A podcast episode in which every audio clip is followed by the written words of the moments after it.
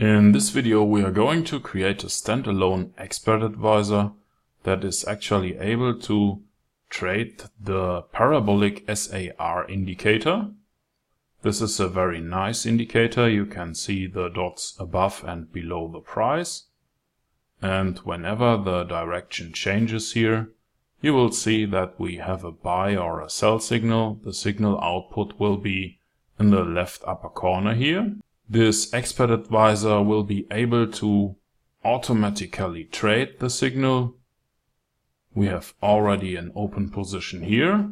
And now we want to find out how we can code such a standalone expert advisor in MQL5. To do that, please click on the little button here or press F4 on your keyboard.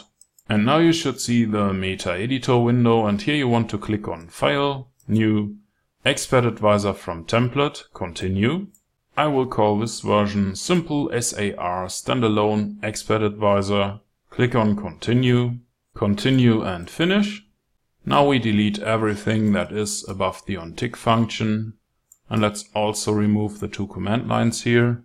We start by importing the file trade.mqh. That will enable us to create an instance of ctrade that will be called trade and we use it later on to open the positions. Inside the onTick function we create a price array that is done by using the MQL rates function that is included in MQL5. Now we use array set as series to sort our price array from the current candle downwards and with copy rates we fill it for the current symbol on the chart and the currently selected period. We start with the current candle 0 and we copy price data for three candles and store it in our price array. We also need to create a string for the signal. That variable will be also called signal and we don't assign a value here because we are going to calculate that later on. First we need to get the ask and the bid price. That can be done by using symbol info double for the current symbol, we use symbol underscore ask to get the ask price and symbol underscore bid to get the bid price.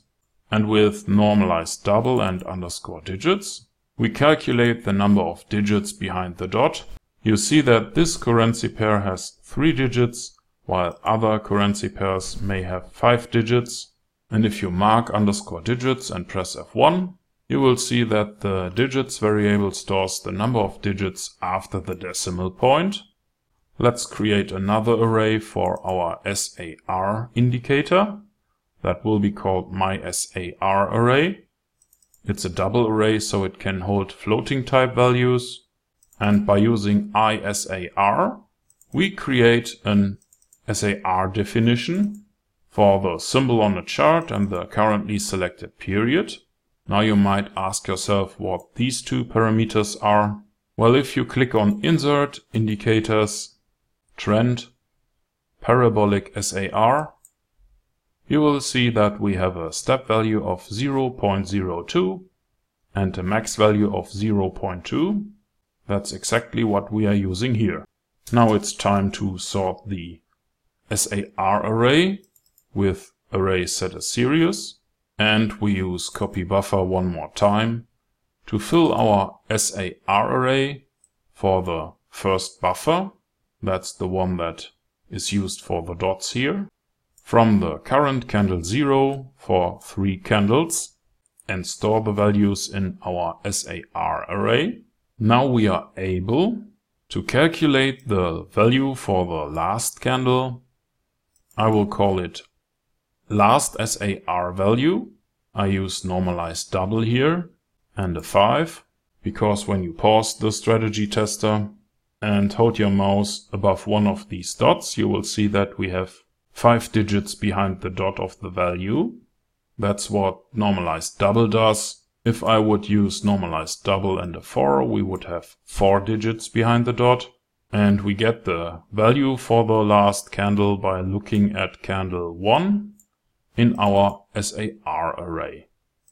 And we actually do the same here, this time for candle 2. That's the candle before the last candle. So I call it next to last SAR value. And whenever the last SAR value is below the lowest price of candle 1, or in other words, whenever the dots are below the candles, and if the next to last SAR value was greater than the highest price for the candle before, that would be a buy signal, so we assign the word buy to our signal.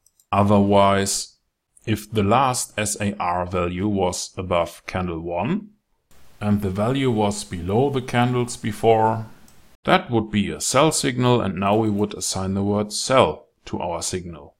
And if our signal equals sell and positions total is below 1, in other words, we have no open positions. We use trade.sell to sell 10 microlot. Otherwise, if the signal equals buy and we have no open positions, we would use trade.buy to buy 10 microlot.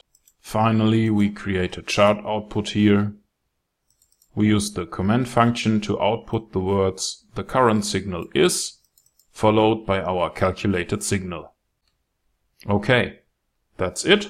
Please click on the compile button or press F7. You should get no errors and no warnings here. And in that case, we can click here or press F4 to go back to MetaTrader. And in MetaTrader, we click on View, Strategy Tester or press Ctrl and R. Please select the file simple SAR standalone EA.ex5 Mark the visualization option here and start a test. And here we are. Our expert advisor is actually trading. This is our first position.